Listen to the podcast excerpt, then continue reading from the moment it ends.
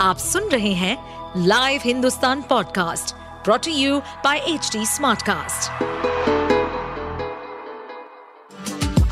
आपका स्वागत है दिल्ली एनसीआर की खबरें पॉडकास्ट में ये पॉडकास्ट आपको दिल्ली और एनसीआर की विभिन्न पार्टियों की राजनीतिक गतिविधियों, महत्वपूर्ण घटनाओं और अपराध के मामलों में गहराई तक ले जाएगा इस पॉडकास्ट में हम विश्लेषण करेंगे उन खबरों और विकास से जुड़ी सभी जानकारी और फैसलों को जिनसे देश की राजधानी और उसके लोगों पर गहरा प्रभाव पड़ता है।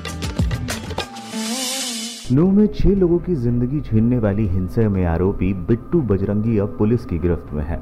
पुलिस उससे हिंसा में उसकी हिस्सेदारी को लेकर सवाल जवाब कर रही है। आरोप है कि बिट्टू बजरंगी ने एक महिला पुलिस अधिकारी के सामने हथियार लहराते हुए सरकारी कामकाज में बाधा डाली थी। यात्रा के दौरान उसका एक भड़काऊ वीडियो भी सामने आया था, जिसे हिंसा के लिए वजहों में से एक गिना जा रहा है।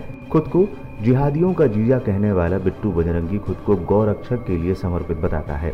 नो हिंसा के बाद चर्चा में आया बिट्टू बजरंगी पिछले कुछ सालों से गौरक्षा, लव जिहाद और हिंदू एकता जैसे मुद्दों को लेकर फरीदाबाद में सक्रिय रहा है। उसका असली नाम भले ही राजकुमार हो, लेकिन अब तक ज़िंदगी गुर्बत में ही गुजरी है। परिवार की आर्थिक स्थिति खराब होने की वजह से बेहद कम उम्र में ही राजकुमार उर्फ़ बिट्टू बजरंगी ने सब्ज़ी बेचना शुरू कर दिया था। पहले वो दिल्ली में सब्ज़ी बेचा करता था। करीब तीन दशक पहले जब फरीदाबाद आया तो उसने सब्ज़ी का कारोबार जारी रखा। कभी ठेले पर लेकर आलू प्याज बेचा तो कभी कहीं सब्ज़ी की दुकान लगाई। बाद में परिवार चलाने के लिए उसने ऑटो भी चलाया। सब्ज़ी बेचते ही बिट्टू बजरंगी कुछ हिंदूवादी कार्यकर्ताओं के संपर्क में आया। काम धंधे से समय निकालकर वो धार्मिक और राजनीतिक कार्यक्रमों में हिस्सा लेने लगा। पिछले छह सात सालों से वो गौरक्षा के लिए काम करने लगा। अपनी खास पहचान बनाने के लिए उसने गौरक्षा टाइगर फोर्स नाम से संगठन भी बनाया था।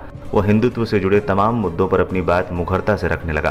कभी हिंदुओं की एकता के लिए यात्रा निकालना हो, कभी लव जिहाद के खिलाफ मोर्चा निकालने की वजह से वो हिंदुवादी कार्यकर्ताओं के बीच अपनी पहचान बना चुका है। फरीदाबाद के कई थानों में उसके खिलाफ पहले भी भड़काऊ बयानबाजी को लेकर शिकायत दर्ज हो चुकी है। हाल ही में उसे इस तरीके के केस में जेल भी जाना पड़ा था। बिट्टू बजरंगी सोशल मीडिया पर काफ़ी एक्टिव रहता है और खुद को अक्सर जिहादियों का जीजा कहता है। नूह में ब्रजमंडल यात्रा के दौरान भी इसने जीजा वाला एक कमेंट किया था। बताया जाता है कि समुदाय विशेष के लोग इस बयान के बाद भड़क उठे थे। मोनू मानेसर के अलावा लोग बिट्टू बजरंगी से भी बदला लेना चाहते थे।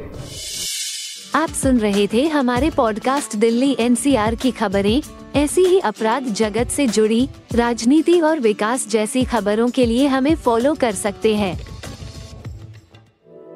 इस पॉडकास्ट पर अपडेटेड रहने के लिए हमें फॉलो करें एट एच डी हम सारे मेजर सोशल मीडिया प्लेटफॉर्म पर मौजूद हैं। और ऐसे पॉडकास्ट सुनने के लिए log on to W W W dot H D smart cast dot com